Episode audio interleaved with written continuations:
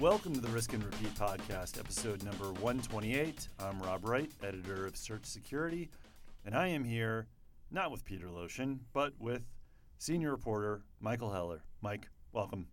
Good to be here in Chernobyl for once. Yes, yes, in the hot, hot confines of this little podcast studio that we have here.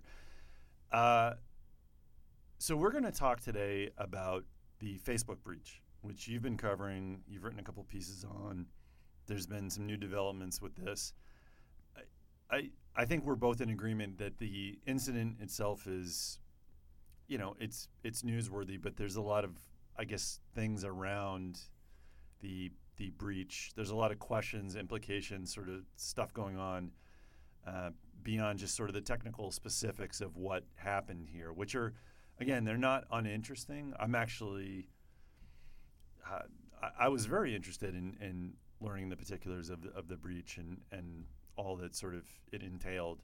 But sort of there's a bigger picture beyond just sort of the technical nature of what happened here that I think opens up a lot of questions for not just Facebook, but for InfoSec in general, identity and access management, breach reporting and all that. So we'll try to get to those big questions.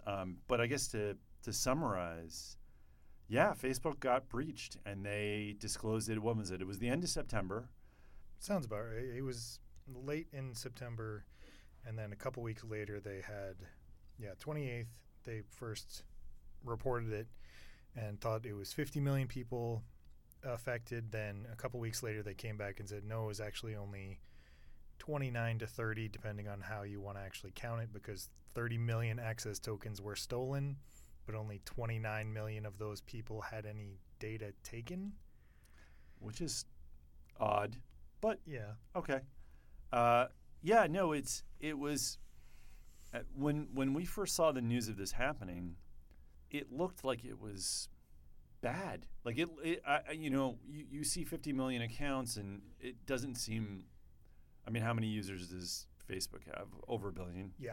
Well over a billion. So 50 million kind of seems like a drop in the bucket, but it, in terms of whatever of everything that was going on with Facebook, you know, the issue they had with the two-factor authentication, using the 2FA phone numbers, and you know, there's other stuff that's been going on with the company. Cambridge Analytica, of course. Cambridge Analytica, obviously the election interference. Mm-hmm. There's just been a lot. Alex Stamos, the CISO, leaving a couple months ago. It just seemed like an inopportune thing to have happened. But then you read about what happened and the way they downgraded sort of the scope of the breach and what was done and how users were affected. And I got to be honest, it doesn't look nearly as bad as when you first hear the news that, oh my gosh, 50 million. And everybody was kind of freaking out about why do I have to keep like relogging in to my account?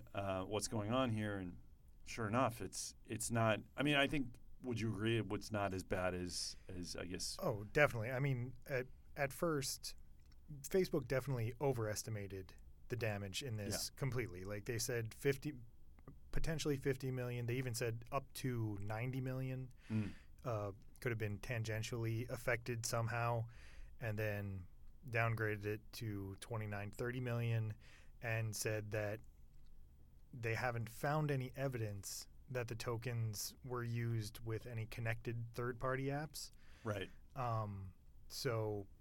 They definitely overestimated at the beginning, which I mean, all of this reporting and how it's come out and the details and everything like that, it's been very confusing, and from everybody that I've talked to, it feels like this is just the world of GDPR now, because you have to disclose within 3 days. Yeah.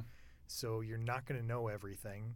So you say what you know, and then the speculation machine gets going, and it sounds bad. And then 2 weeks later, you're like, well, it really wasn't that bad.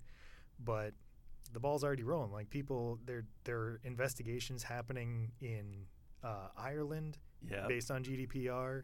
Yep. There was a new report that a Japanese agency wants more of an investigation. You know, there's a lot of potentially affected users from around the world. Yeah. And we still don't really know a lot of what happened. Yeah. No, and it's interesting because you would think that companies would have an incentive. They do have an incentive to sort of, when they announce a breach, when they disclose that they've had some type of security incident, they obviously want it to look as good as it can possibly be, right? They don't want it. They don't want to overestimate. They want to minimize it, mm-hmm. especially public companies, Facebook, you know, which Facebook is. But then you look at this and you say, well, like in terms of the, I don't know, in terms of compliance, you'd rather overestimate. And I think for users, you I guess from an image standpoint, you'd probably want to overestimate too, and then come back and say, you know, we looked into this; it's not as bad. Yeah, I mean, especially as you said, there have been a lot of security issues kind of piling up for Facebook. So they have to appear proactive. They have to appear like they are, you know, doing everything possible to make sure that they catch everything, and they've, you know, let everybody know who could potentially be affected, and they've reset all those tokens. They've done everything possible. Yeah, because they know that they're already in the hot seat based on privacy issues in the past. Yep. And just add that to the GDPR coming into effect. Like this is the first big test case for the GDPR. Like we don't actually know what's going to happen because it's never been done before. They've never investigated. They've never had to levy any fines.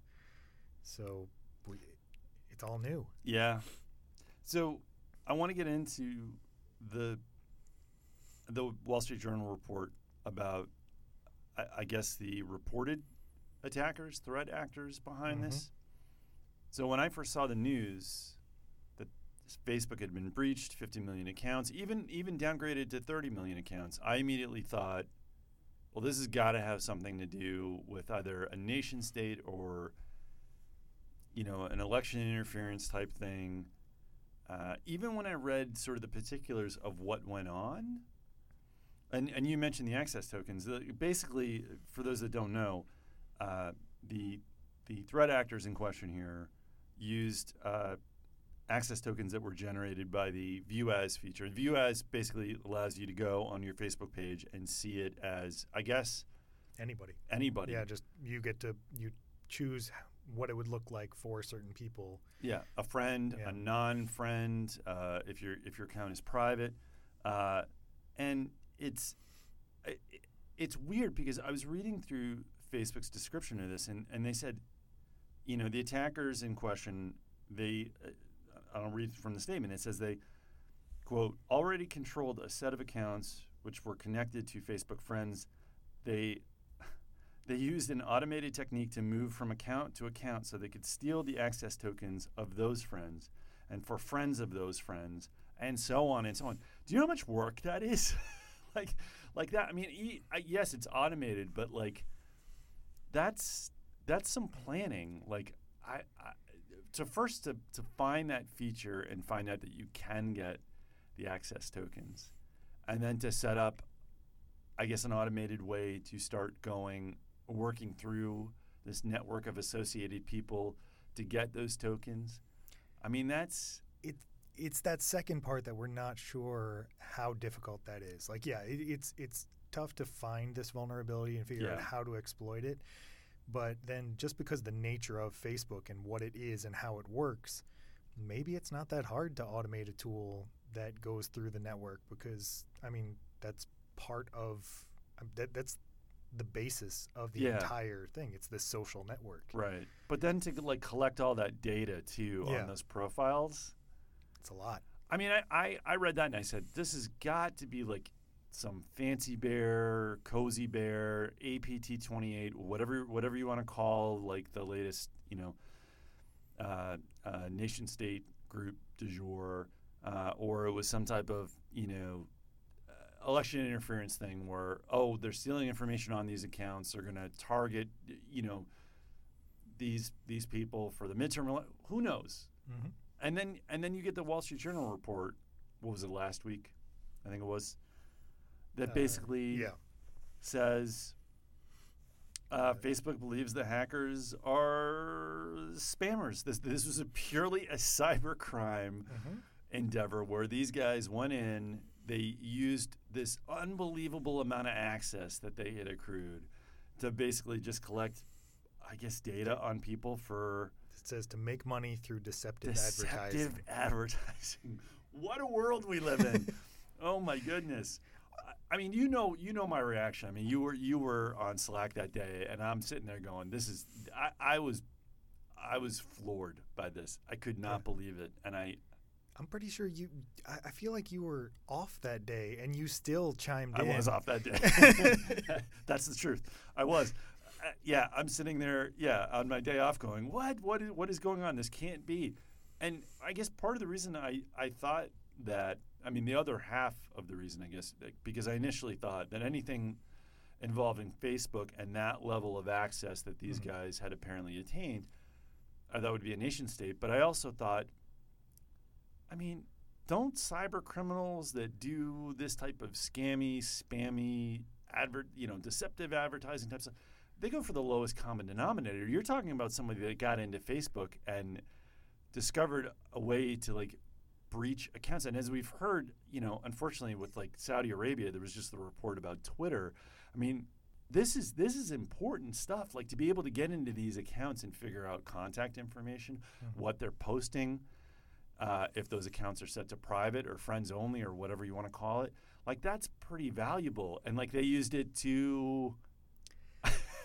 Yeah, it's incredible. So, I mean, obviously we're all primed to assume that anything that happens with Facebook is a nation state activity and has something to do with the election, just because it always is. But in this case, like it doesn't make a lot of sense, mostly because, I mean, what do they really gain from doing this? So they get information so that they can use deceptive marketing. Yeah. But, I mean... You're probably already selling ads on Facebook. Yeah. You already get a lot of that marketing data through that system. Get it through APIs. I mean, as Cambridge Analytica showed, Yeah, so I don't, like, is this just instead of paying for certain targeted advertising, you just pay for general and you already have the information? Like, it saves you some money? I don't understand. It's so weird. I mean, I really was. And I had the same questions. Like, what was the point of doing this? And then I thought to myself, well, if one group is willing to do this and they know that they can, I'm worried that other groups are going to be like, sure, let's take a look and see what, like, let's shake the Twitter tree. Let's go to, I mean, LinkedIn's obviously, been breached and they've had, that stuff. But Threat Actor goes back to that. And just for this type of spammy advertising, marketing crap, like that's. I have to assume, if this is true that it was spammers that did this and that got this information, I mean, they probably sold it right away. It has to be out there somewhere.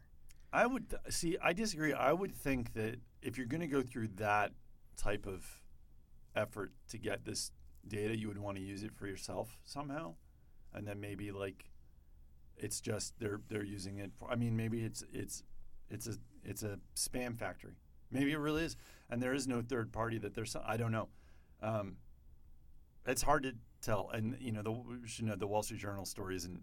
It's not very long. Like this is just a glimpse of what's going on. Yeah, there's very little information. It's unnamed sources, and Facebook never denied the story. No, which is kind of all we have to go by. Right. But at the same time, Facebook had said previously that they were told by the FBI to not talk about who might be behind the attacks. Yeah. So. I mean, and that detail alone in one of the Facebook updates, again, made us think it was a nation state something. Exactly. But I'm Russia again, but maybe it's not. Or maybe it's just your average cyber criminal outfit from, you know, whatever part of the world you. I mean, who knows? Guess those cyber criminals do still exist. Yeah. It's not just all nation states, I guess. Yeah. It's just crazy. Like when you think of Facebook getting breached in this manner that, I mean, it's not, I don't want to say it's a bad look for Facebook that it was just some, you know, run of the mill spammers, because again, we don't have all the details. But frankly, I mean, the details of this breach for Facebook have been the most normal out of anything that agree. Facebook's gone through. Like the Cambridge Analytica thing was just absurd. All of the misinformation, the election tampering, like that stuff, that's literally just hacking human brains through Facebook. Yeah. Like those are weird and kind of novel attacks. This is just, we found a flaw, we're going to steal some data. And not just that, but a flaw, like a specific flaw with access tokens. You know how many of these have happened recently where companies have realized that, like, whoops, this is being exposed, or this can be intercepted, or, you know, I mean, you're right. It's kind of, it's run of the mill, I guess, compared to, you know, everything else they've been through. I want to turn to the breach reporting because, you know, we touched on it a little bit already. But do you think that is this the new normal where a company gets breached and it's just it's sort of constantly updated versions of events and scope of damage and details and, well, we thought this, but now this, and, you know, stay tuned tomorrow for the next episode of, you know. Yeah, I mean, Facebook breach or whoever, whatever brand name company.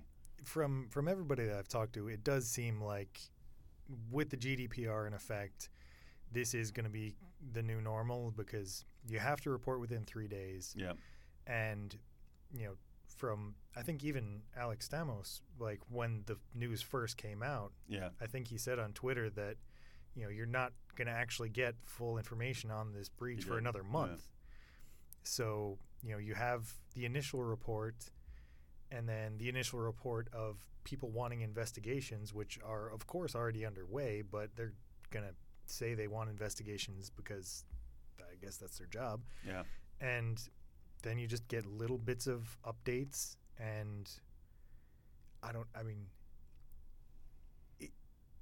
guess you just pare it down as time goes on or. I guess. I'm not sure that we're going to see this kind of over-reporting or like overestimation that Facebook did. I think Facebook might have been in a more unique position with that.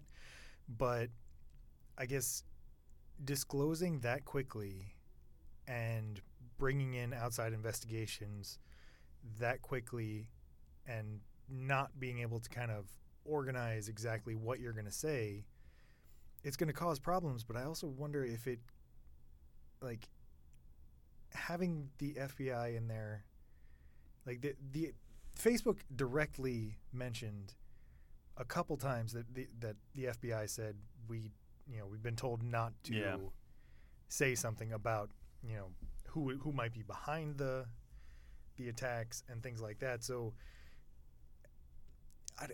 just the way information is flowing out is very strange.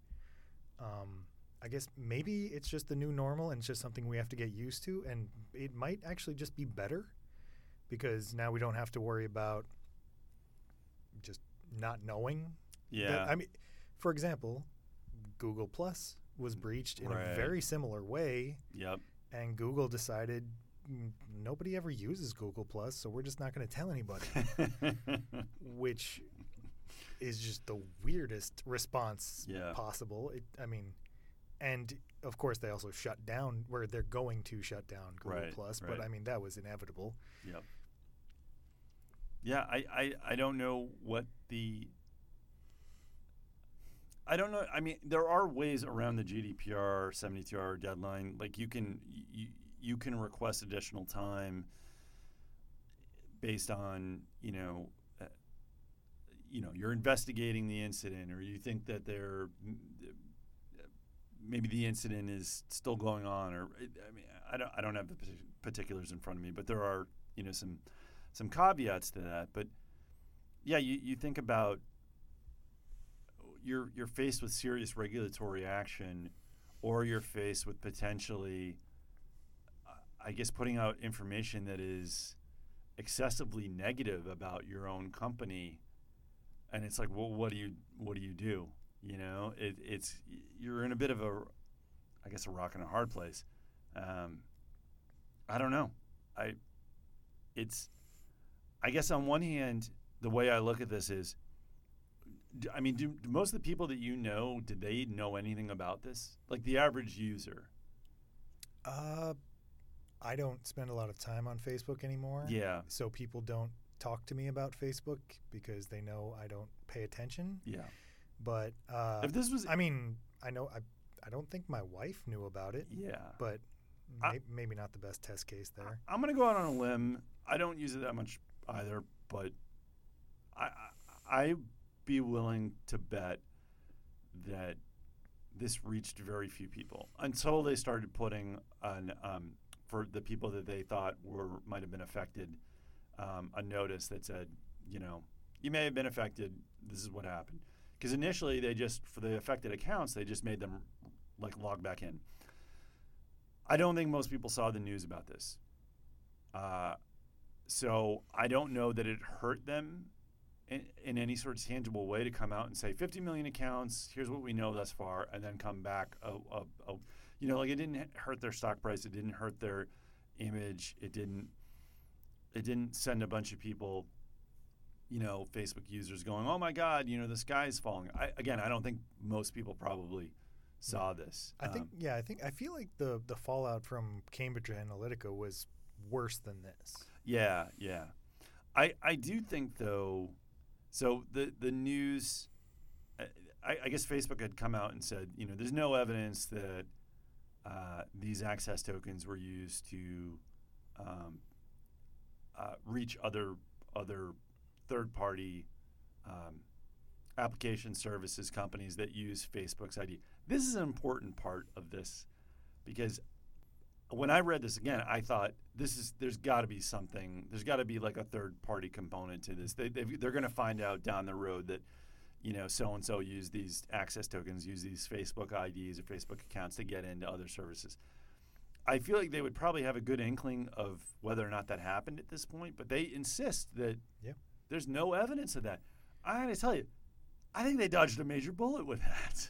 They certainly did, and also I feel like the fact that there's no evidence that third-party apps were affected doesn't really help this idea that it was spammers behind it, right? Because that's a lot of data. That's a lot. I mean, that's a missed opportunity if you're a cyber criminal to be able to use like those accounts and get into other services.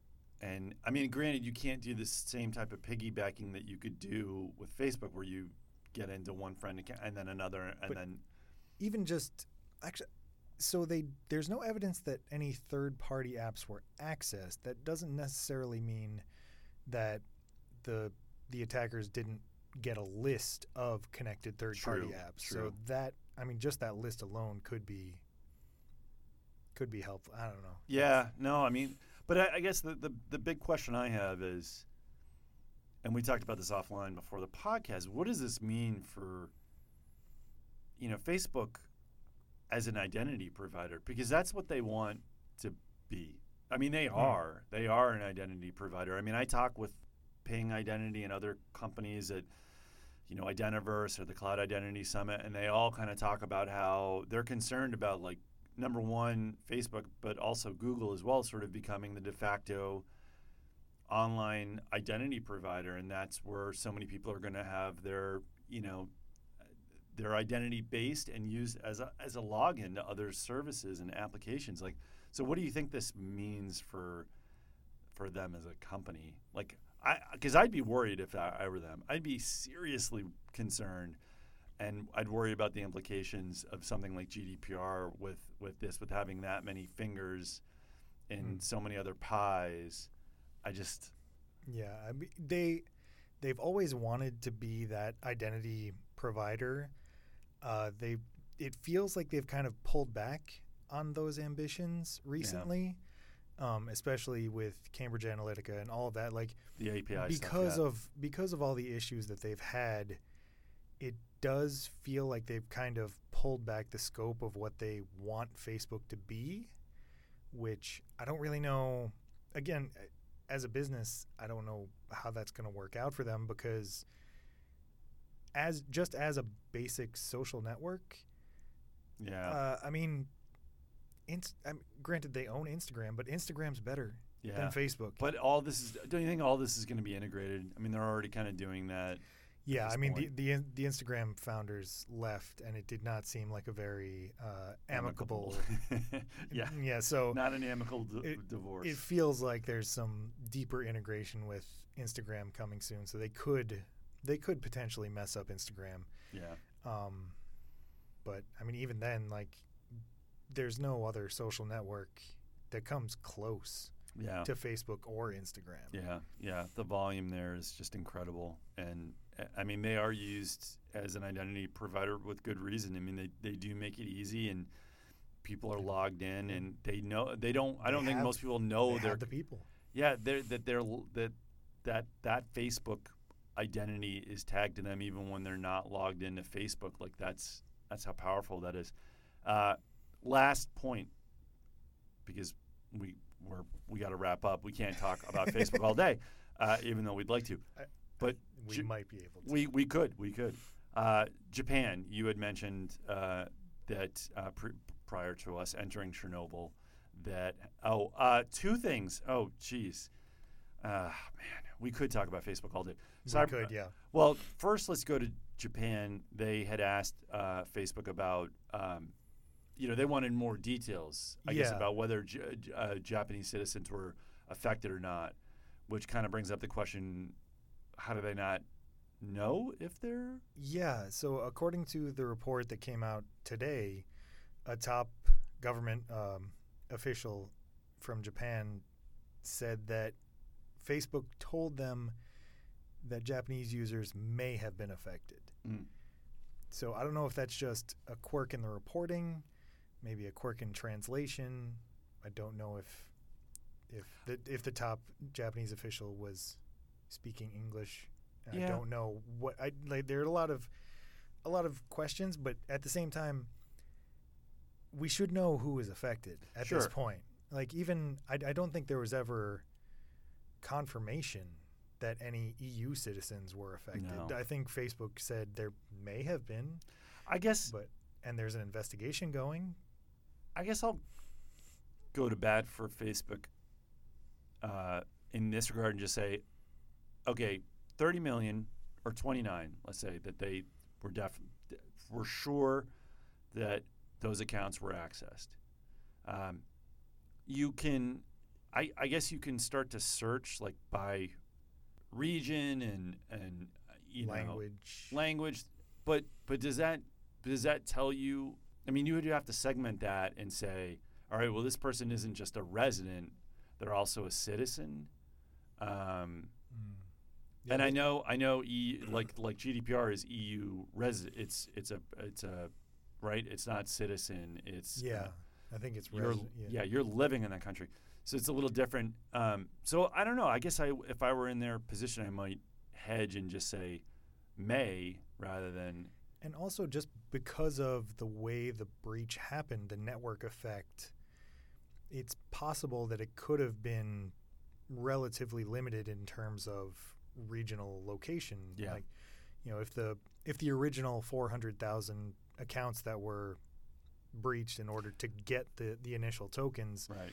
If those people live, all in America, maybe there's still a chance that they know people outside of America, but I mean, it's possible. Yeah. So there's a lot of moving parts. But so the Japanese official also said, we'd like, I'm paraphrasing here, but they said something effective. We'd like Facebook to they wanted an investigation. They wanted improved privacy protections, and they wanted better communication with users, which, I mean, personally, I feel like Facebook has done an okay job at all of those things. I think they've done a good job. There's already an investigation in place. Yeah. As far as protections, I mean, they fixed the bugs. Yep. Pretty quickly. Yeah. I'm not sure exactly what else they can do.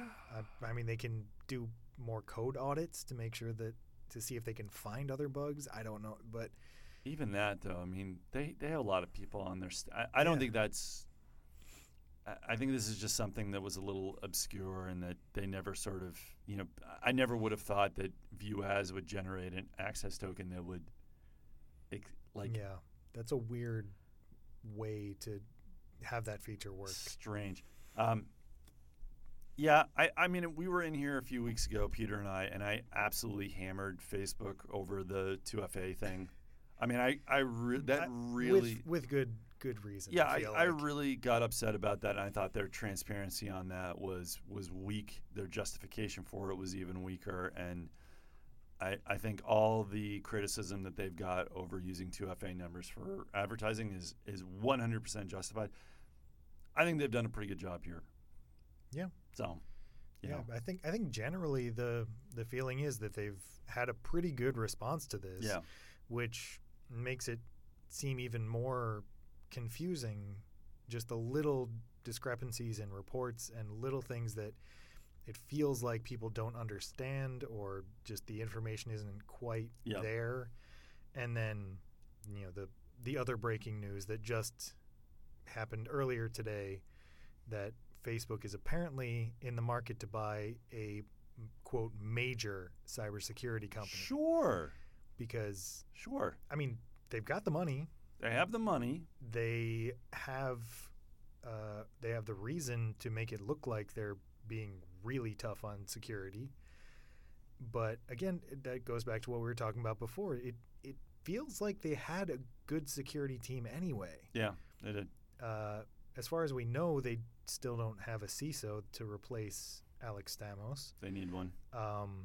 But this acquisition, that wouldn't be like to take a cybersecurity company and make it its internal security team. Like that would be an outward facing, like, we're going to sell our security wares to you know, the users and customers of Facebook, I assume. Because why would anybody trust Facebook with that? Well, Mike, we could sit in here for another hour and try to figure that out. I mean, a lot of people have asked this question, like, why do people keep trusting Facebook? I mean, I asked it a couple of weeks ago with the 2FA thing. I think that there's a bit of inertia that sets in, you know, and I think that – and also I think that a lot of people are just sort of getting desensitized to this at this point. Mm. Like, they expect companies to just kind of take as much data as they want, and if you're not paying for it, like, then it's kind of on you, which I don't entirely agree with, but I do think there is a little bit of truth to that. Like, if you want Google services, I know exactly how much information I give to Google on a daily basis. Yeah. So, and you know, you want stuff for free, you gotta pony up some data. I don't know. I mean, it'd be interesting to see who they buy and what they do with it. I do think, like you said, for it to be an outward-facing proposition, that seems, I don't know. That's what I think they're going to do. I don't think they buy anything that's not going to generate revenue for them. So they do need to make money. Yeah, clearly. Yeah. Free encryption apps ain't working for them. Anyway, yeah. Well, we should. I'm sure we'll be talking about this more once we actually know what's happening. The news did just come out that this was a plan, but it did. Yeah. Hopefully, no purchase goes through before this podcast is actually released. Right, that would be embarrassing. It wouldn't be embarrassing. It would be unfortunate. Yeah. So, fingers crossed. Mike, thank you for joining me in this conversation about Facebook and the Facebook breach and everything, I guess, security. Not everything, everything security, but a lot of stuff around the Facebook breach.